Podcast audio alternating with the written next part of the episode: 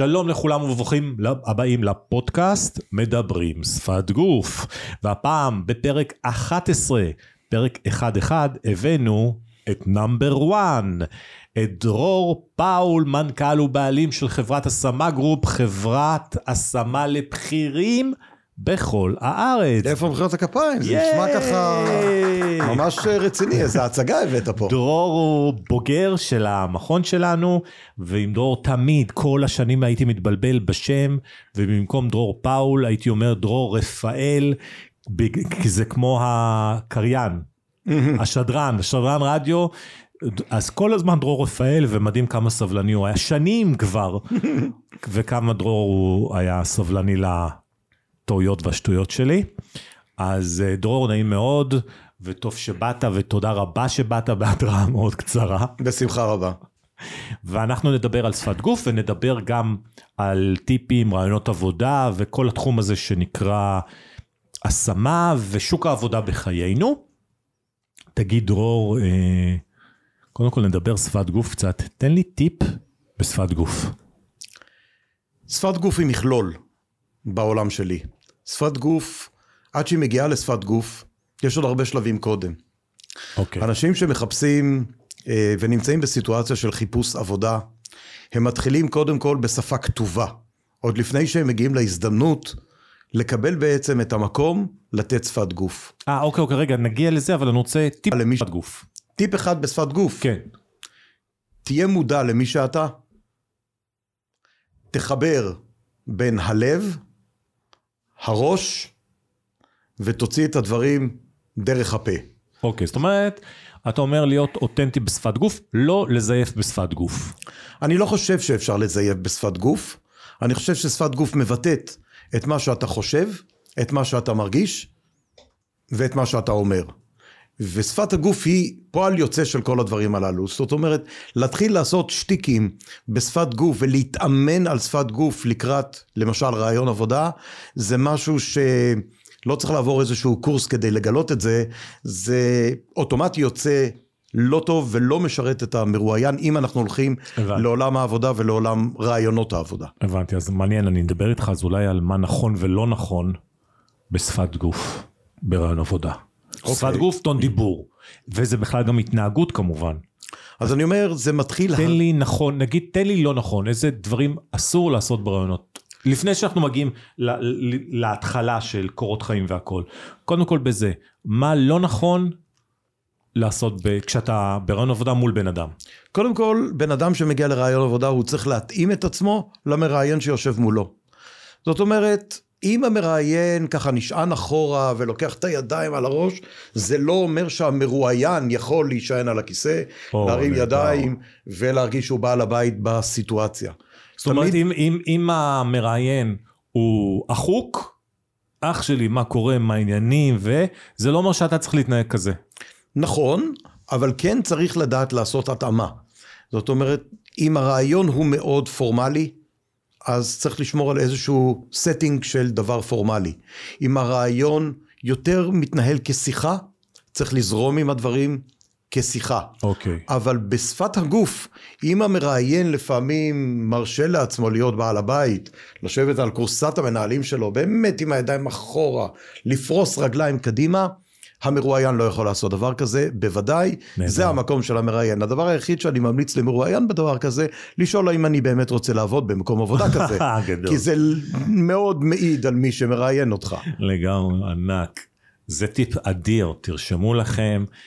שברעיון עבודה לפעמים תסתכלו על הבן אדם, אנחנו נורא רוצים לעבור רעיון עבודה ולצאת נורא אה, אה, טובים שאנחנו לא חושבים על זה שרגע, אולי בכלל לא מתאים לנו פה. לא נורא אם נהיה עוד שבוע מובטלים. נכון, אבל תוך כדי הרעיון, לזכור שאתם מתראיינים. זאת אומרת, את ההחלטה הזאת, אם אני רוצה לעבוד במקום העבודה הזה, או לא רוצה, אפשר להשאיר אחרי שיוצאים מהדלת. מעולה. אבל בזמן הרעיון, צריך להיות חדים, מחושבים, ולהביא את כל המסרים ש, שרוצים, שמתאימים למקום העבודה, על מנת שיקבל אותנו לעבודה. זאת אומרת... לח... זאת אומרת לכבד את הסיטואציה, לכבד את האדם. בוודאי, אוקיי. אין כאן שאלה בכלל. יופי. אוקיי, אז עכשיו נחזור לתחילת התהליך. ככה תיתן לשומעים אה, טיפים, למשל, באמת איך מתחיל התהליך? קריאה, מה שהתחלת ממש בהתחלה, קורות חיים, איך אתה רואה את זה? אני אומר שבתחום העבודה ובתחום חיפוש העבודה, כל מה שקשור לשפת גוף, עוד מתחיל לפני שמישהו בכלל רואה אותך. אוקיי.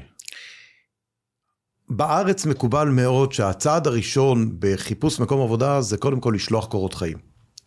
וכששולחים קורות חיים אפשר לשלוח אותם כלאחר יד, ואפשר לבחון לאיזה מקום אני שולח את קורות החיים, ולעשות התאמות, לא שקרים חס וחלילה, אבל לעשות התאמות, גם עם מילות חיפוש מסוימות, לעשות התאמה בהתאם לדרישות התפקיד שהמקום פרסם שהוא מחפש. מילות חיפוש הן מילות קסם שחברות השמה בעיקר, שמקבלות הרבה מאוד קורות חיים ליום, הן לא עוברות אחד אחד ומגלגלות וואו. קורות חיים, אהה. אלא הן עובדות לפי מילות חיפוש, למשל אם צריך ידע בסאפ, אז חברת ההשמה תקיש את המילה סאפ, ומי שהמילה סאפ ועוד כמה קריטריונים שנמצאים בה מופיע בקורות החיים שלו, זה יציף אותו כלפי מעלה. זאת אומרת, עוד הרבה לפני שנפגשים פרונטלית אוי. אחד עם השני, חשוב מאוד איך כותבים את קורות חיים ובאיזה מילים מחפשים, באיזה מילים מחפשים בתוך קורות החיים. אחר כך יש צד ויזואלי, איך נראים קורות החיים. כי כשאני מסתכל על קורות חיים, אני מבין האם אותו אדם או מישהי שכתבה את קורות החיים השקיע בתהליך הכתיבה, או שאמרו יאללה בואו נשלח קורות חיים יאללה כאילו כתבו כמה מילים ושלחו וככה זה גם נראה וזה גם עניין באמת לאיזה סוג של תפקיד לא קורות חיים מתאימים כמו שאני מצפה לראות של מנהל שיווק מאשר של חשב בחברה. מנהל שיווק, בכל זאת אני, אני כן מסתכל לוויזואליות יותר. אני מסתכל האם הוא שם לב יותר לפרטים. אצל חשב למשל, אני אסתכל בקורות חיים, האם יש שגיאות בתוך קורות החיים. שגיאות כתיב, שגיאות של נקודה ופסיק ענק. במקום, כי אם הוא עושה שגיאה בקורות חיים, אני לא בטוח שהייתי רוצה להעביר אותו, אני לא יודע איזה דוחות הוא יגיש, ואיפה תהיה הנקודה והפסיק בתוך קורות החיים. אז צריך לשים לב לדברים האלה, ושמספר אנשים יראו את קורות החיים לפני הפעם הראשונה שעושים סנד ושולחים אותם החוצה, כי אז זה מתחיל להתגלגל כבר במערכות ואי אפשר לעצור את זה. יואו. חבר'ה, טיפים אדירים, תרשמו אותם. וזה עוד לפני שהגענו בכלל כן, כן. לרעיון עבודה, וזה לפני שהגענו בכלל לשפת הגוף שצריך לשדר כשיושבים אחד מול השני. זאת אומרת, אתה אומר לי להסתכל על המלל של החברה שמפרסמת, לראות, ולהשתמש במילים האלה בתוך הקורות חיים. בהחלט. זאת אומרת, לא להתחיל להמציא סיפורים, כן. ולא להציג מישהו ש- שזה לא אתה. אבל אם יש דרישות סף מסוימות שהמרואיין, מרואיינת, עומדים בהם, לבדוק היטב שבתוך קורות החיים לפני ששולחים אותם, מצוין באופן מדויק הדברים הללו שיופיעו בתוך קורות החיים, כי זה משפר את הסיכוי שאנשים יראו אותם. צריך להבין דבר אחד, ולא תמיד אלה ששולחים קורות חיים מבינים. Mm-hmm. חברת השמה כמו שלנו, מקבלת כ-300 קורות חיים ליום. יאללה. 300 קורות חיים ליום למשרות שונות. שאף אחד לא ידמיין, וצר לי לאכזב, שמישהו יכול ומסוגל לשבת ולקרוא 300 קורות חיים ליום.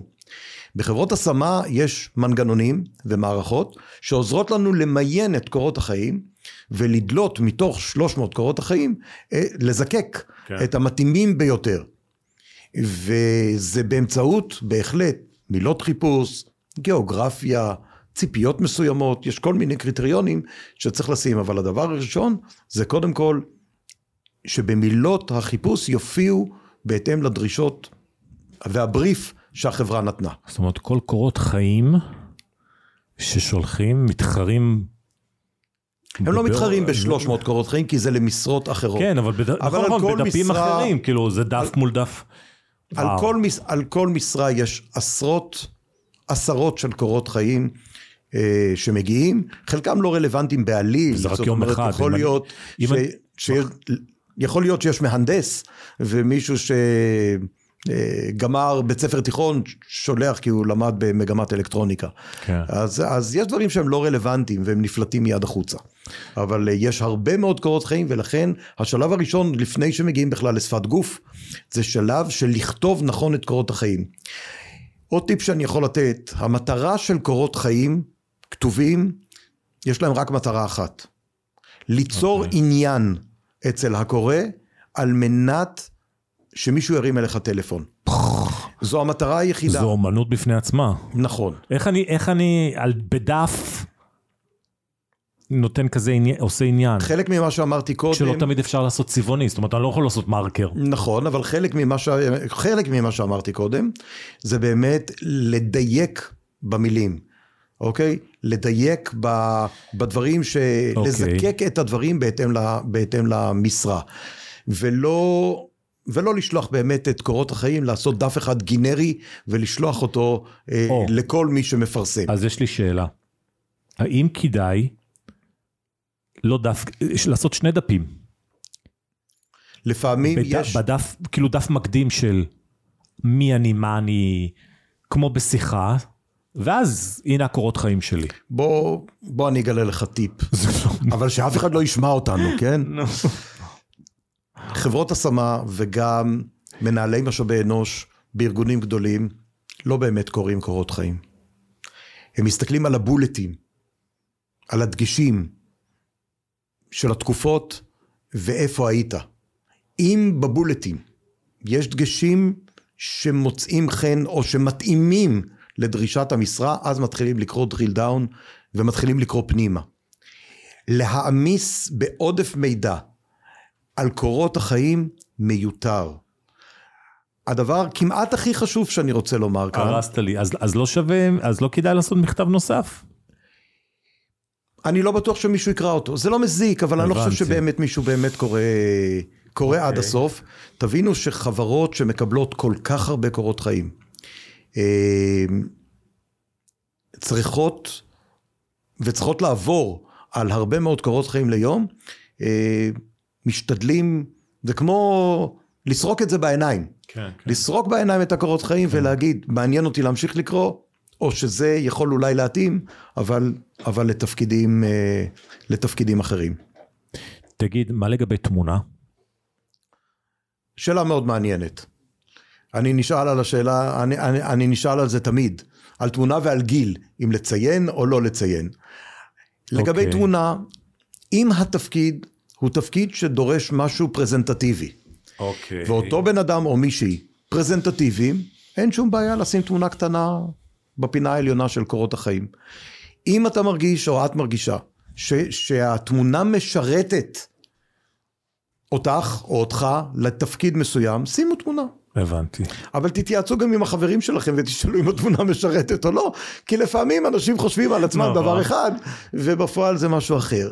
תמונה מייצרת אוטומטי אצל הקורא אה, איזשהו סטריאוטיפ על אותו בן אדם. אוקיי? לעתים זה מצוין ומשרת, ולעתים זה פחות משרת. אוקיי. ולכן אין כאן תשובה שהיא תשובה חד משמעית האם כן תמונה או לא תמונה. ממה שאתה אומר זה לקחת. סיכון, זה, ממה שאתה אומר זה לקחת סיכון. זה לקחת סיכון או לקחת סיכוי. זאת אומרת, אם uh, אתה הולך להיות אה, דייל באל על, ואתה חושב שאתה מאוד פרזנטטיבי, וחלק מהעניין זה עניין ייצוגי, אז uh, ניתן לשים תמונה, בהחלט. וואו, אוקיי. אוקיי? יש עוד דבר, גם נושא הגיל. וקורות חיים. האם לשים את שנת הלידה, או לא לשים את שנת הלידה? אז גם כאן, אני דרך אגב, ההשקפה האישית שלי זה כן לשים את שנת הלידה, כי זה סוג של דבר ש... אם אתה לא, אם אתה לא שם, אז יכול להיות שאתה מסתיר. בדיוק, אם אתה לא שם, אז מיד אפשר לדעת מתי היית בצבא ומתי גמרת תיכון ולהתחיל לעשות כן, חשבונות נכון, נכון. וכל מיני כאלה. ויחד עם זאת, גיל זה לא דבר שאפשר להסתיר אותו. זאת אומרת, בסופו של דבר, גם אם הצלחת לעבור את השלב של קורות החיים, שבהם לא מופיע, לא מופיעה שנת הלידה, בסוף תגיע לראיון. עדיף שתגיע לראיון וידעו שעומדים לראיין מישהו בן 60, מאשר שחושבים שעומדים לפגוש בדלת מישהו בן 40, ונכנס מישהו בן 60, ואז באותו רגע המראיין קורא לו משהו בראש, שהוא נעצר, אמנם מראיין, אבל משהו נעצר בו. ולכן גיל זה לא דבר שאפשר להסתיר אותו, ואני בעד כן לכתוב את שנת הלידה. כן. למרות שדרך לא, אגב, לפי. לפי חוק, אוקיי. ממש לא צריך לציין את זה, שיהיה ברור. זאת אומרת, לפי חוק לא צריך לציין את שנת הלידה, וואלה, לא שלא יהיו ידעתי. אפליות על בסיס של גיל והכל, אבל אם אתה כבר מגיע לראיון, בסוף אתה יושב מול מראיין, שמה שלא תעשה, יש לו בראש את הדמות שהוא רוצה לראות באותו תפקיד. מעניין, אם הזכרת את החוק, אז היום על פי החוק אסור לשאול מה עשית בצבא. נכון. מצד שני, אתה צריך לרשום מה עשית בצבא, כי אם לא תרשום זה ייראה מוזר. קודם כל, אתה לא צריך לרשום מה עשית בצבא. ויחד עם כן, זאת... זה מקובל לא לרשום כבר מה עשית בצבא? לא, אני, אני מדבר כרגע חוק. אוקיי. אתה לא צריך קטע. לרשום מה עשית בצבא. אבל בעיקר במדינת ישראל, כן, נכון. כשאנשים קוראים קורות חיים, מסתכלים הרבה מאוד גם על הרקע, על הרקע של מה עשית בצבא. אי אפשר להתעלם מזה, לא חייבים לרשום, גם המראיין לו לא לש- אמור, לא, לא אמור לשאול, אה, אבל זה מעניין, אוקיי? כיוון שזה מסקרן, אז אה, אני ממליץ בישראל שהצבא הוא חלק כל כך דינמי. מכל דבר, תראה את, אה, המהפ... מה את המהפכה, עושים. זה ישר אנשי הצבא, גם הצבא, טייסים, לא יודע, זה... לא, לא, לא, לא כאילו ניכנס, נכנס. לא ניכנס כרגע ל, ל, למה קורה לנו כרגע בארץ, אבל בארץ הרבה אנשים אה, כותבים מה עשו בצבא. בוא נגיד ככה, אם מישהו עשה תפקיד אה, פיקודי, או תפקיד של קצונה, זה יכול לשרת אותו גם באזרחות, כי ה, מי שקורא את קורות החיים אומר, אם הוא היה מפקד בצבא, אם הוא היה קצין, כנראה שהוא יודע להנהיג, אם הוא יודע להנהיג, יכול להיות שהוא גם ידע לנהל באזרחות. הדברים האלה אה, משרתים בסופו של דבר את, ה, את המרואיין שאמור להגיע לתפקיד. צריך לזכור דבר אחד, טיפ מאוד חשוב לקורות חיים. אוקיי. הדבר האח- האחרון שקורות החיים צריכים לספר זה את קורות החיים. הדבר היחיד. שקורות החיים צריכים לשרת זה מסמך שיווקי שנועד לגרום שמישהו ירים אליך טלפון או אלייך טלפון. קורות החיים הוא מסמך שיווקי ובהתאם לכך צריך לייצר אותם. לא לשקר לעולם בקורות החיים, לכתוב את האמת אבל שתגרה את אותו מנהל משאבי אנוש להרים טלפון. כי כאן זה אומר שעברתם את שלב הסינון הראשון, ואנחנו הולכים כרגע לאיזשהו תהליך שיהיה תהליך אקטיבי בתחום אה, אה, הקבלה למקום עבודה. אז איך עושים מסמך שיווקי? חוץ מה... איך, איך לוקחים, כאילו, המלל צריך להיות שיווקי אם ככה. לא, או- אני לא חושב שהמלל צריך להיות שיווקי, אוקיי. אבל זה ממש לא מעניין אה, בקורות החיים. זה, זה כן מעניין אה, אנשים כדי להגיד אה, נשוי פלוס שתיים וגר בתל אביב. אוקיי. אוקיי, אפשר לכתוב. אבל נשוי פלוס שתיים למוריה אישה מהממת, ויש לי שתי בנות, דין וצליל, שחבל על הזמן, אלה פרטים שהם לא אמורים להופיע בקורות אנשים החיים. רושמים כזה דבר? בוודאי. ויש לי גם כלב וחתול. גם זה מגיע בקורות חיים, אה, וזה מיותר.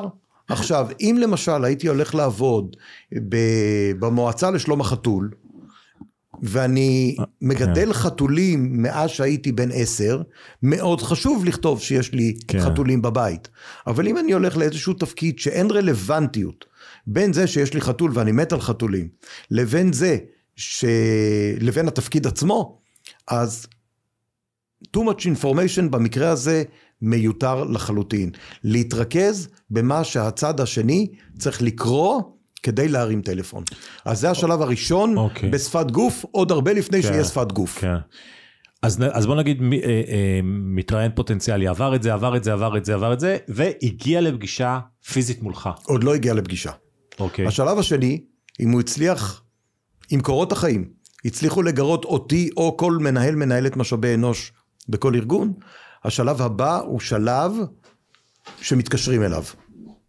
מתקשרים. אוקיי. כדי לעשות איזשהו small talk ושיחה. השלב הזה הוא שלב קריטי. הוא שלב קריטי כי בעקבותיו השומע, קרי המראיין, מחליט האם להזמין לראיון פרונטלי או לא להזמין לראיון פרונטלי. זה שלב קריטי. ולכן ההמלצה שלי, שאם במקרה קיבלתם איזושהי שיחה לא מזוהה, ואתם נמצאים באוטובוס או ברכבת, ויש שיחה כזאת, קודם כל לא לענות. עכשיו, אם עניתם ואומרים, שלום, אני מדברת מחברה הזאת וזאת, קיבלנו את קורות החיים שלך, או שלך, להגיד את המשפט הבא, וואו, אני כל כך שמח שהתקשרתם אליי, אני נמצא כרגע ברכבת עם המון אנשים סביבי, יש מצב שאני ארד עוד 20 דקות שאני אחזור למספר הזה? לעולם לא לנסות לדבר עם אותו מראיין ברכבת, באוטובוס, או שהילדים קופצים לך על הראש. אבל לא להגיד זה. משפט לעומת זאת, וואי, אני באוכל, יש מצב תקצר עוד חצי שעה? אוקיי? כי גם זה קורה, ואז מעבירים בעצם את האחריות לאותו מראיין שיש לו גם ככה עוד 50 טלפונים לעשות, וזה חבל. להגיד, וואו, זו שיחה מאוד מאוד חשובה לי, אה, אני אוכל לחזור עוד 20 דקות? ולקחת את האחריות ולחזור לאותו אחד שהתקשר אליך. גם כאן, שזה חלק משפת גוף, כי זה השפה של הקול, הקול בקוף. כן. ו- ואנחנו יודעים יפה מאוד, וגם למדנו בקורסים שלך, אמיר, כמה הטון דיבור וכמה הקול הוא מפתח למה הצד השני קולט. והצד השני מייצר איזשהו דימוי על המתראיין או על המועמד מועמדת כבר מקורות החיים, המשך דרך שיחת הטלפון, וזה יוביל בסופו של דבר, או לא יוביל, לרעיון בזום או לסוג של רעיון פרונטלי. אוקיי. Okay. שכאן זה כבר תורה כן. נוספת, איך עוברים את הרעיון הזה. אז זהו, אז רגע, בוא נגיד עבר, עברנו את השלב הזה. רגע, מה אתה מחפש בשלב הזה? מה אתה מחפש? בשלב הזה, קודם כל, אני מחפש, אני מנהל את השיחה הטלפונית אה, בצורה מאוד פתוחה. אני שואל שאלה פתוחה, אני אומר, קיבלתי את קורות החיים שלך או שלך אה, לתפקיד כזה וכזה. אם את יכולה, בואי תספרי לי כמה מילים על עצמך, על העשייה בשנים האחרונות, ובעיקר, מה את מחפשת לתפקיד הבא. ושותק. אוקיי. Okay. ואז בעצם הבמה ניתנת למי ששלח את קורות החיים. ואז אני יכול לשמוע כמה דברים. במה עשיתי עד עכשיו? אני שומע ומסתכל על הנייר של קורות החיים שמונח לפניי, האם יש קורלציה בין מה שהוא מספר בעל פה לבין מה שכתוב. Mm-hmm. זה מדהים לראות לפעמים כמה אין קורלציה. כמה אנשים כתבו דבר אחד, אומרים את האמת בשיחת הטלפון. גם השנים שבהם עבדת במקומות, אני רואה מה כתוב כרגע בקורות החיים כי אני מחזיק אותם, אותו אותה תפסתי בסיטואציה שלא מחזיקים את קורות החיים לקראת שיחת הטלפון, ולכן חשוב מאוד שקורות החיים יהיו אמינים. לא לעשות בלופים. זה שאני אומר לדייק את קורות החיים, כן. זה לא אומר לבלף את קורות החיים, כי בלפנים תופסים מיד בקורות חיים, אוקיי? ואחר כך אני מתחיל לשאול שאלות ספציפיות לגבי התפקיד, או לגבי הניסיון, או לגבי אני כחברת השמה, מה שנדרשתי על ידי הלקוח, דברים ספציפיים שהלקוח צריך. כן, אבל המילים הראשונות, הסיטואציה, הסטינג, איפה אתה נמצא, שאתה מקבל את שיחת הטלפון, מאוד מאוד מאוד חשובים. לא לענות כשאפשר לענות, אבל לקחת את האחריות לחזור לאותו מראיין שרוצה לראיין אותך, כי זה קובע בסופו של דבר אם יהיה לזה המשך או לא. אוקיי, אז זה השלב השני, השלישי, עברנו את, הש... האדם עבר את השלב הזה, ואז הוא מגיע ל... אם אותו מרואיין מרואיינת אה, עברו את השלב הזה, בסבירות גבוהה שהם יקבלו זימון לראיון. Mm-hmm. עכשיו, עד לקורונה זימון לראיון תמיד היה פרונטלי. הקורונה לימדה אותנו שיטות עבודה נוספות, והיום מרבית הראיונות בשלב הזה שהגענו אליו, אה, זה ראיון בזום. וכאן עשינו גם, וגם באתר של השמה גרופ מופיעים אה, טיפים של איך עוברים ראיונות אה, בזום מול מצלמה, מה צריך להיות בגב שלך, איך להתלבש, איך להתכונן, אבל זה כבר עולם באמת עולם נפרד ואפשר לראות טיפים גם בהרצאות קודמות, ש... בהרצאות קודמות שקיימות. אם מגיעים לפגישה פרונטלית, כמובן שצריך קודם כל להתכונן ולזכור שמה שכתבת על הדף, הדף מונח מול אותו מראיין או מראיינת. צריך לשים לב שמה שהולכים לשדר, יש לו קשר לדף. בדיוק כמו בשיחת הטלפון. Okay. זה אוקיי. קודם כל. יש טיפים בנושא של איך להגיע לבושים, איך להגיע, איך להיכנס בדלת, אבל כיוון שאנחנו בפודקאסט שקשור לשפת גוף, אולי תרצה להת, להתמקד דווקא בנושא של שפת גוף, מהרגע שאותו בן אדם נכנס... מבחינתי אה, הכל, כל, כל טיפ שאתה יכול לתת, לאו דווקא בשפת גוף, כל אינפוט שלך מבחינתי עובר, כי אנשים, יש המון טיפים שאתה מדבר, אנשים בכלל לא מבינים את זה. אוקיי. זאת אומרת, אין, אין להם בכלל ניסיון, יקשיבו לזה גם אנשים שאין להם בכלל ניסיון. אוקיי. לעומת כאלה שיש להם המון ניסיון. אז הטיפ מאוד מתחיל- הטרוגני, לכן, אז הטיפ מתחיל בכלל צעד אחד לפני שהגעת, נגיד שקבעו איתך או איתך ליום שלישי בשעה שש בערב את הרעיון עצמו בחברה כזאת וכזאת. הרעיון עצמו מתחיל עוד בבית, כשאתה יודע לאיזה חברה אתה אמור להתראיין בה. אתה חייב לקרוא על החברה, אתה חייב לעשות גוגל על החברה, אתה חייב לראות במה היא עוסקת. אם מדובר בחברה שיש לה גם מקומות פיזיים, נגיד רשת חנויות מסוימת, חייבים ללכת ולבקר גם ברשת החנויות. טיפ ענק. עוד יותר מזה, כשמגיעים לרעיון, להגיד כן, וביקרתי בחנות נכון. שלכם בקניון איילון. לקראת הפגישה גם הלכתי לראות את החנות באיילון וגם ראיתי את החנות ברחוב בן יהודה בתל אביב. וואו, כמה אוקיי. רושם טוב זה עושה הדבר הזה. בוודאי, זה, אתה רציני. אתה נהדר. מתכונן, או את מתכוננת, אה, לקראת הרעיון, וזה חשוב כטיפ, כי זה אוטומטי מראה לצד השני, שאתה או את אנשים שלומדים, מתכוננים, ובסופו של דבר זה מאוד מעיד על התהליך של משימות שיגיעו בזמן העבודה השוטפת, אה, איך, איך מתייחסים, גם אם זו משימה שפעם ראשונה אתה נקלע לקראת נכון. משימה כזאת. נכון. אז זה עוד מתחיל הרבה לפני שמגיעים, ל... עוד הרבה לפני, לאסוף מידע. אם אתה יודע שהמראיין שלך קוראים לו שמעון כהן, והוא עובד בחברה הזאת והזאת, תבדוק גם מי זה שמעון כהן מהחברה הזאת והזאת. מה הרקע שלו? תשאל את ההד אנדר ששלח, מה אתה יודע על שמעון כהן? עכשיו לפעמים שמעון כהן הוא בכלל אחד שהוא רוכב אופניים, רוכב בקבוצת אופניים ביום שישי. וואו, גם אני רוכב אופניים בקבוצה ביום שישי. אפשר תוך כדי הרעיון, בשכל כדי שזה לא ייראה צבוע, כן, האינפורמציה להזכיר ש... ששואלים לפעמים מה התחביבים שלך, אז תגיד, אני רוכב בקבוצת אופניים ביום שישי. אז שמעון יגיד, אה, וואלה, באיזה קבוצה אתה רוכב? בארץ, ברעיונות עבודה, אלה שעוברים אותך, אתה רואה את הקבוצה שעוברת, זה אנחנו. כן. בארץ רעיונות עבודה עוברים מאוד על הקשר האישי. זאת אומרת, אם יש מישהו שאתה מכיר ואני מכיר, חשוב. תראה מי החברים של שמעון כהן בלינקדין, בפייסבוק. תראה מי החברים שלו, אולי יש אחד שאתה מכיר והוא מכיר. לא להשתמש בזה ברעיון, כי לפעמים זה מישהו שהוא מכיר אבל הוא לא מוקיר. אז צריך נורא להיזהר עם זה. נכון. אבל לראות באיזה קבוצה של אנשים נמצאים. בקיצור, לעשות עבודת הכנה. זה קריטי, קריטי מוד- לפני מודיעין- שמגיעים בכלל בדלת. נכון. לאסוף מודיעין. מודיעין עסקי, זה, זה מדהים כמה אינפורמציה היום יש בזכות הרשתות החברתיות על אדם לפני שאתה פוגש אותו. כל כך הרבה.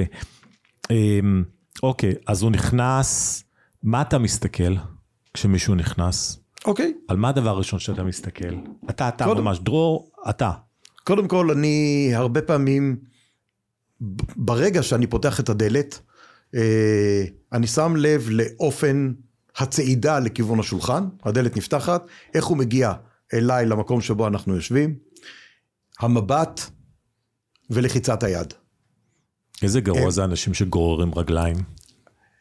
זה אחד לא רק הדברים זה, שאני לא זה- סובל. יש כל כך הרבה סטריאוטיפים שאנחנו מייצרים על אנשים שזה פשוט עצוב. נכון, עוד זה לפני שאנחנו נכון. בכלל מגיעים להבין אם התוכן או מה שהם יכולים להביא, אנחנו כבר מלאי סטריאוטיפים. נכון. דיברנו איתם בטלפון, ראינו את הדף שלהם של קורות החיים, עכשיו הוא מגיע, אני קודם כל מסתכל מה הוא לובש. מה הוא לובש? אני אתן דוגמה קלאסית של רואי חשבון. יש רואי חשבון שהם באים עם חולצה לבנה, מחויטת, מדויקת, הם נראים כמו רואי חשבון בסטריאוטיפ. ויש רואי חשבון שיבוא לעיתים עם casual, בגד שהוא יותר casual. זה משנה לגמרי את הדימוי שאתה רוצה לקבל, כי יש ארגונים שהם צריכים רואה חשבון, רואה חשבון, בסדר. אבל לעתים דווקא מישהו שמגיע casual והוא לא תחת הסטריאוטיפ של רואה חשבון, אתה אומר, זה בן אדם שהוא לא רק עושה את העבודה הטכנית, אלא זה בן אדם שאפשר ללכת איתו גם, אה, והוא בעצם יהיה גם היועץ הפיננסי שלי, והוא לא, כמנכ"ל של חברה, בעצם זה מישהו שהוא לא יהיה רק הרואה חשבון שיעשה את העבודה האקסלית הטובה, אלא הוא יהיה גם business partner בצורה טובה. הבנתי, אז אתה מסתכל על בן אדם, אם הוא מקובע, מקובע או לא מקובע מחשבתית? אני לא יכול להגיד את זה בצורה כזאת, וחס וחלילה, אני לא אגיד שמי שלובש חולצה לבנה והוא רואה חשבון הוא בן אדם שמקובע מחשבתית. המסר לא, שאני רוצה... לגבי כל ההתרשמות שלו... המסר שאני רוצה להעביר, שגם האופן שבוחרים להתלבש לקראת רעיון עבודה, משפיע בסופו של כן. דבר על מי שמסתכל. עכשיו, זה עוד נדבך אחד על כל הדאטה שכבר נצברה קודם. אני חייב להגיד עוד דבר אחד. גם המראיין לרוב עושה עבודה. ונכנס לפייסבוק או ללינקדין של מי שהוא עומד לפגוש באותו יום שלישי בשעות אחר הצהריים. אני לא רוצה לדבר על חדירה, אבל היא, היא בעצם לא חדירה כי זה מדיה פתוחה לפייסבוק, שאתה רואה את אותה מרואיינת שאתה אמור לפגוש, אתה קודם כל פגשת אותה כבר בבגד ים כי הצצת בפייסבוק שלה, ועכשיו היא נכנסת לרעיון עבודה, ולכן צריך לשים לב, בעיקר גם חבר'ה צעירים, אנשים מציצים לכם בפייסבוק, זאת המדיה. מראיין טוב, שבאמת רוצה לדעת עם מי הוא הולך להיפגש, מסתכל בפרופיל בפייסבוק, מסתכל בפרופיל בלינקדין, ומייצא, זה עוד דבר. עוד נתון שכבר יושב אצל המראיין או המראיינת בראש, עוד לפני בכלל שמישהו נכנס בדלת. לכן צריך לשים לב היטב היטב גם על התמונות שמעלים למדיות החברתיות, למרות שזה מדיה חברתית, אבל גם אנשים שאתם לא מתים שיציצו לכם במדיה הזאת, מציצים. צריך נכון, לשים לב לדברים נכון. הללו. וזאת, תראה כמה דברים, עוד לפני בכלל שבן אדם נכון. היה לו צ'אנס להציג את עצמו במילה הראשונה. נכון.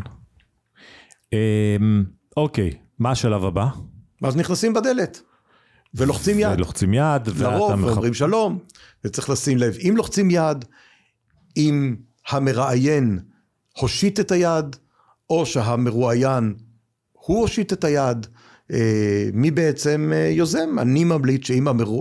המראיין מושיט יד, להושיט יד חזרה.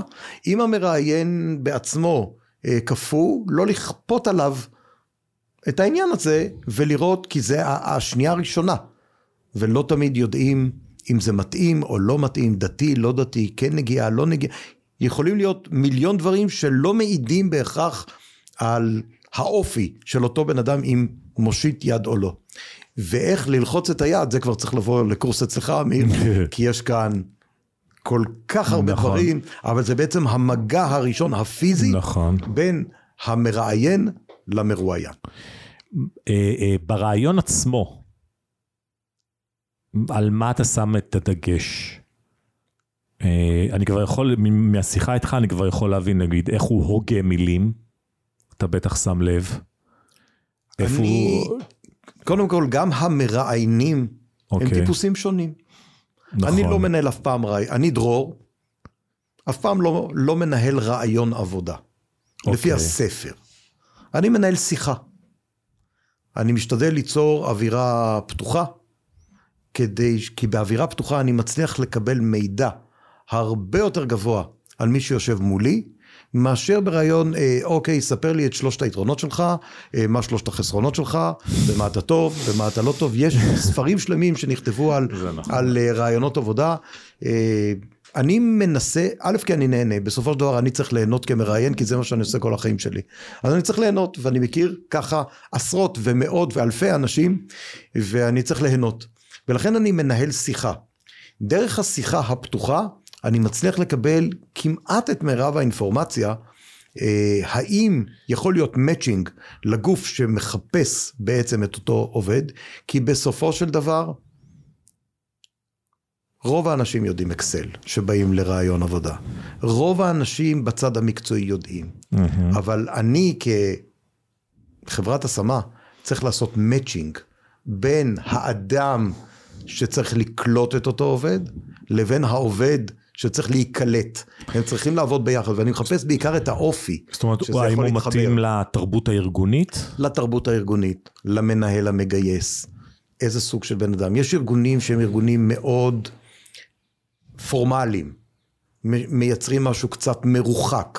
אוקיי. אז מי שאומר שהוא צריך ארגון נורא משפחתי, מחבק, תומך, לא בטוח שזה הארגון המתאים. עכשיו צריך לשים לב, זה לא. מעיד כלום על הצד המקצועי. יכול להיות חשב או חשבת שהם לא כן. יתאימו לארגון מסוג מסוים, אבל הם יבואו ויפרחו בארגון מסוג אחר. ולכן כל הצד המקצועי של ליצור את ה matching זה matching של כימיה, זה matching של חיבור. עוד הרבה לפני אם הוא יודע Priority או SAP או SAP Business One או וכו' וכו' וכו' כל מיני דברים מקצועיים שגם את זה אני בודק כמובן ברעיון אבל זה שולי לעומת מי האדם שיושב מולי. יפה. יפה, המון טיפים חבר'ה, תרשמו, תתכוננו, זה זהב. אז מה, אז אחרי שעברנו שם ואתה, והוא עבר והוא כבר התחיל לדבר איתך, ואתה בודק את, התרב, את החיבור, אם יש סיכוי לחיבור, איזה דברים אתה שם לב, בצ... ושלא, תן לי דוגמה לשאלה פתוחה. שאלה פתוחה זו שאלה שתמיד אני מתחיל, אה, קיבלתי את קורות החיים. אתה יודע מה, לפני הכל, אמיר, בוא ספר לי כמה מילים על עצמך, לא קשור לרעיון העבודה, לא אה, קשור יפה. למה שכתוב לי כאן בקורות החיים. מי זה אמיר הלמר? ספר לי אתה כאדם. ואני מסביר, בסופו של דבר אנחנו מחברים אנשים לאנשים. ולכן אמיר, חשוב לי קודם כל להכיר את אמיר האדם. ואחר כך ללכת לתוך קורות החיים ולצלול פנימה. וזו שאלה פתוחה, ואמיר הלמר יכול להחליט ברגע זה מה הוא מספר. מעניין, האם רוב האנשים יענו תשובה כמו, אה, אני אבא לשלושה ילדים, כאילו יתחילו מהקטע של אבא, בן כזה דבר, אם, אם יש לו ילדים? אני אגיד- אני מדבר לאלה שיש ילדים, בגילאים האלה. אני שיש. אגיד משהו שהוא אותי. לא נבדק על ידי מחקרית, אבל אני חותם על 90% מהאנשים שענו את הדבר הבא. נשים תמיד אומרות, אני ריקי, אני, ואני אימא, ל, ואני אימא לשלושה ילדים. גבר, יותר קשה לו, הוא לרוב לא מתחיל מהמקום הזה, הוא אוקיי. משתדל כמה שיותר מהר להגיע לתחום יאה. העבודה. עכשיו, זה לא מבוסס מחקרית, בטח לא קטע. אצלי, אבל כשמראיינים נשים, הם תמיד יגידו, אה, יספרו על ה... את השם שלהם, ואני אימא ל. הם לרוב לא אומרות אני נשואה ל, הן אומרות אני אימא ל. אוקיי?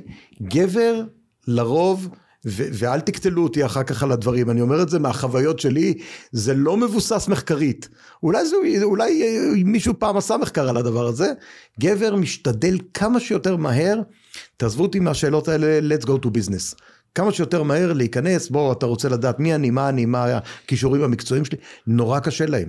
עכשיו, אני בכוונה מביא אותם למקום הזה שקשה להם כדי לראות איך הם מתמודדים, גם עם המקום שקצת פחות, אה, קצת פחות נוח להם לדבר על ה... מי אתה? כי בסוף מתחברים אחד לאחד, אנשים לאנשים. זה, זה כל כך נכון. תגיד, אני תמיד אומר שהרושם האחרון, לפעמים הוא הרבה יותר חזק מהרושם הראשוני. זאת אומרת, איך שאתה מסיים את הפגישה. אני חושב, מעניין אם, אם אצלך אתה רואה את זה, או איך אתה מתייחס לזה, או אם יש דברים, חושב- או, או מעניין, האם יש דברים למשל, שהכל היה בסדר, ודברים שהוא עשה בסוף, כאילו סגרו לך, או, או לא היית בטוח, ודברים שה- שהוא עשה בסוף, אמרת, אוקיי, זה סוגר לי את זה, הוא לא מתאים. אני חושב. שהמכלול הוא הקובע. אוקיי. לא מה אתה אומר את המילה הראשונה, ולא מה אומרים במילה האחרונה. אומרים שאין תחליף לרושם ראשוני, ורוב הפגישות אה, נקבעות בשתי דקות הראשונות, וכל היתר הוא רק להיות מנומס ולהשאיר אותו 20 דקות בחדר. יש בזה משהו. זאת אומרת, גם המראיין עצמו הוא אדם שיש לו באותו יום חמישה, שישה, שבעה אנשים לראיין, ואיך ש... וככל שיש לו גם יותר ניסיון, ככה הוא גם יכול לטעות, כן? אבל אוסף הסטריאוטיפים שהוא צבר על אותו מתראיין עוד לפני שהוא נכנס לחדר, פלוס ההתנהגות בשתי הדקות הראשונות, או מחזקת או מחלישה את מה שהיה לאותו בן אדם כן. אה, בראש. ולכן אני חושב שהדקות הראשונות הן קריטיות. להגיד שאין אפשרות לתקן את הראש שלו הזה תוך כדי שיחה, ממש לא, בוודאי שיש, בשביל זה מגיעים לראיון, אבל העבודה היא יותר קשה. אה, ולכן הדקות הראשונות הן קריטיות. כמובן שאם הכל עבר בסדר, ובדקה האחרונה הוא פתאום מקבל טלפון שלא קשור וגם עונה לשיחת טלפון, קודם כל תכבו טלפונים כמובן בראיון עבודה, אבל מקבל, וזה לא הילד שפתאום, אה, לא יודע מה, אבל תכבו טלפונים. והוא מתחיל לנהל איזושהי שיחה בשביל להראות כמה אני מנהל גדול במקום אחר, הרעיון הזה כבר נגמר. זאת אומרת, כן. הסיכוי שזה עושה רושם על מישהו, שאתה מנהל, אז uh, תמכור את כל הפק"מים ו... ותעביר לו את המיליון שקל שהוא צריך וזה. אם, אם מישהו חושב שזה עושה רושם חיובי על הצד השני, בעיניי זה טעות. אבל צריך לזכור עוד דבר אחד. יש סוגים שונים של מראיינים. יש מנהלי משאבי אנוש, שזו המיומנות שלהם. והם יודעים לשאול, וחלקם טובים יותר, ורובם טובים, וחלקם יש להם פחות מיומנות בתחום הרעיונות. נכון. אבל יש גם מנכ"לים שמראיינים, זאת אומרת, אם עברת את השלב הראשון של uh, מנהל או מנהלת משאבי אנוש, שהיו נורא נחמדים ועשו את הדברים בצורה אפילו מקצועית ומקצועית מאוד, השלב אחרי מגיע עוד רעיון. אצל הגורם המקצועי באותו ארגון, או אצל סוג של מנהל בכיר, מנכ"ל של אותה חברה, שהוא לא למד בשום מקום לראיין. Mm. הוא יודע את מה שהוא יודע, או מה שראיינו אותו, ולעיתים סוג הרעיון איתו, או איתה, שונים לחלוטין מהחוויה שהייתה עם מנהל משאבי אנוש. וואי, זה טיפ חשוב מאוד. ולכן הר... התפקיד של המרואיין זה להתאים את עצמו לסיטואציה. כשיושבים בסיטואציה מול מנהל או מנהלת משאבי אנוש, זו סיטואציה מסוג מסוים, ומתאימים לאדם שיושב מולך. כן. כשיושבים אחר כך מול מנכ"לית או מנכ"ל, אתה צריך להתאים את עצמך לאותו, לאותה מנכ"לית או מנכ"ל שיושבים מולך. יכול להיות שזה אותו ארגון, ויכול להיות שזה אותו תפקיד, אבל אתה צריך להבליט, המרואיין, בסיטואציה, תכונות אחרות או דגשים, דגשים אחרים. אני יכול- אתן דוגמה. אוקיי. מנהל משאבי אנוש או מנהלת משאבי אנוש, מעניין אותם בעיקר האדם שבך. הם רוצים להכיר אותך, לדעת מי אתה, האם תשתלב בארגון, האם תשתלב בצוות והכל. כשעוברים שלב לשלב של אה, רעיון עם מנכ"ל, מנכ"ל מסתכל יותר על התועלות שאם הוא יבחר בך ולא יבחר במישהו אחר, ממה הארגון יוכל להרוויח יותר. האם בבחירה בך או בעוד מועמד אחר שיצא עכשיו מהדלת. זאת אומרת, גם למנכ"ל צריך לדבר איתו במושגים שהוא צריך לשמוע. שהם מושגים יותר של תועלות. למשל, אם מדובר על מנהל רשת חנויות מסוימת, אז כשמדברים עם מנהלת משאבי אנוש, צריך לדבר על עבודת הצוות וטיפוח הצוות והרתימה ועמידה ביעדים ואיך אני מביא את הצוות לעמידה ביעדים והכל. אם מדברים, נגיד שהשלב הזה עבר ועוברים לשיחה עם המנכ"ל, השיחה עם המנכ"ל יכולה לתת דגשים okay. אוקיי. על איך אנחנו רותמים את הצוות לעמידה ביעדים. לצד העניין הזה צריך לדבר על חיסכון בעלויות התפעול, אה, איך אנחנו מקפידים על שעות עבודה של הצוותים, כדי שבסופו של דבר הרווחיות mm-hmm. של רשת החנויות תהיה גבוהה יותר. אוקיי? רווחיות לדבר עם מנכ"ל, כן. צוות ומיומנויות רכות יותר, יפה. עם מנהלת משאבי אנוש. יפה. תגיד, יכול להיות, ברעיון השני כבר, יכול להיות שזה בעצם הבן אדם שאיתו תעבוד, רוב הסיכויים ביום נכון. יום. ואז זה נכון. משהו אחר לגמרי, סוף, זה, אחרי, זה מדהים, כי אחרי כל מה שעברת, רק עכשיו הגעת למי שבאמת תעבוד מולו. בהחלט. זאת אומרת, הבן אדם שבסופו של דבר תעמוד מולו, הוא כמעט הרעיון האחרון. בשרשרת הזאת, ואני לא מדבר בכלל על חברות שגם נוהגות לשלוח את המועמדים לימי אבחון. כאלה או אחרים. זאת אומרת, סגנון של לא להזכיר חברות, אבל חברות שעושות אה, ימי אבחון שדי מתישים ומייצרות איזשהו פרופיל על אותו מועמד. וגם אז צריך לדעת לקרוא את התוצאות הללו. נכון. הרבה פעמים בחברות מקבלים, שלחו מישהו ליום אבחון, ואני מנהל משאבי אנוש, ואני חושב שהוא מאוד מתאים. ואתה המנהל המקצועי, והרושם שלך הוא פחות טוב. אבל קיבלנו את האבחון ואנחנו כרגע מסתכלים על התוצאות. על אותו אבחון, אני יכול להגיד, תראה איזה נפלא, הוא איש צוות, הוא מוביל. והכול, ואתה כמנהל שלא רוצה אותו, אומר, זה בן אדם נפלא? תסתכלי על התוצאות שלו. באנליטיקה לא שווה שום דבר. בעמידה ביעדים או מכוונות או דברים כאלה לא שווה שום דבר. את זה אני אקח לנהל לי את העסק, ומסתכלים על אותה תמונה, כן, אבל כל אחד רואה משהו אחר. נכון. אוקיי? אז זה כבר סיפור אולי לפודקאסט כן, נפרד אחד- בכלל על כל העניין של אבחון חיצוני. כל אחד מפת העולם שלו, זה נכון. תגיד, יש לך איזשהו סיפור מעניין אותי על מישהו שהגיע אליך לפגישה, עברת שלבים המוקדמים, אבל לא קיבלת אותו כי משהו, בפגיש, כי משהו בפגישה, לא יודע על מה, אתה תגיד לי, לא עבר. האמת שכן, וזה אפילו סיפור טרגי, אה, שהצלחתי לעלות עליו עם ידע גם שצברתי בקורס, אבל עם הרבה מאוד אינטואיציה, שאינטואיציה היא חלק מכל ה... חלק גדול מכל הסיפור הזה. אה, הגיע אליי מועמד מאוד ראוי על פי קורות החיים. עבר איתי שיחת טלפון, וואו. באמת, שיחת טלפון, קול רדיופוני, יואו. שיחת טלפון וואו, והגיע לראיון פרונטלי. הראיון הפרונטלי היה מדהים. רק שהרגשתי שמרוב שהראיון הזה מדהים, משהו הריח לי, משהו היה שם ב, בתחושה. על גבול הלא אמין מרוב שזה היה כאילו אמין. זה משהו שאני לא יודע אפילו לבטא אותו כרגע מה ראיתי שם, אבל בשפת הגוף, כי אנחנו עוסקים הלא בשפת גוף, היה, לא הייתה הלימה בין המילים שיצאו מהפה שהיו הכי מדויקות בעולם, וואו. בין הלוק שהיה הכי מחויית ומדוגם, לבין ההרגשה שהצלחתי לקבל מאותו בן אדם.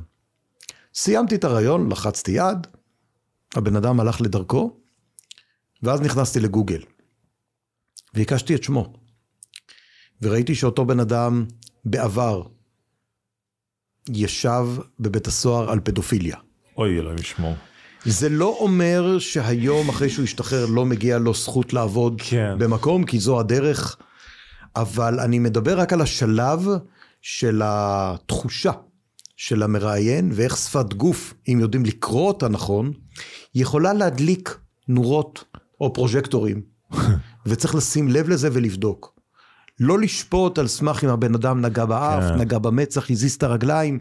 אני נגד הדברים הללו, כי וואלה, יכול להיות שהוא נגע באף, כי הוא נגע באף, כי גירד לו באף. אז לא... צריך לשים לב למכלול. זאת אומרת, אף פעם בתחום של שפת גוף שמראיינים פרונטלית, לא להיתפס לאיזה שטות שפעם שמעת, למדת, נכון. עשה ככה, משך באוזן, נגע בעגיל. אה, הוא נגע בעגיל, אז זה... בסדר, אבל כחלק ממכלול, אוקיי? ואם מתעוררים סימני שאלה על המכלול, זה הזמן ללכת לבדוק.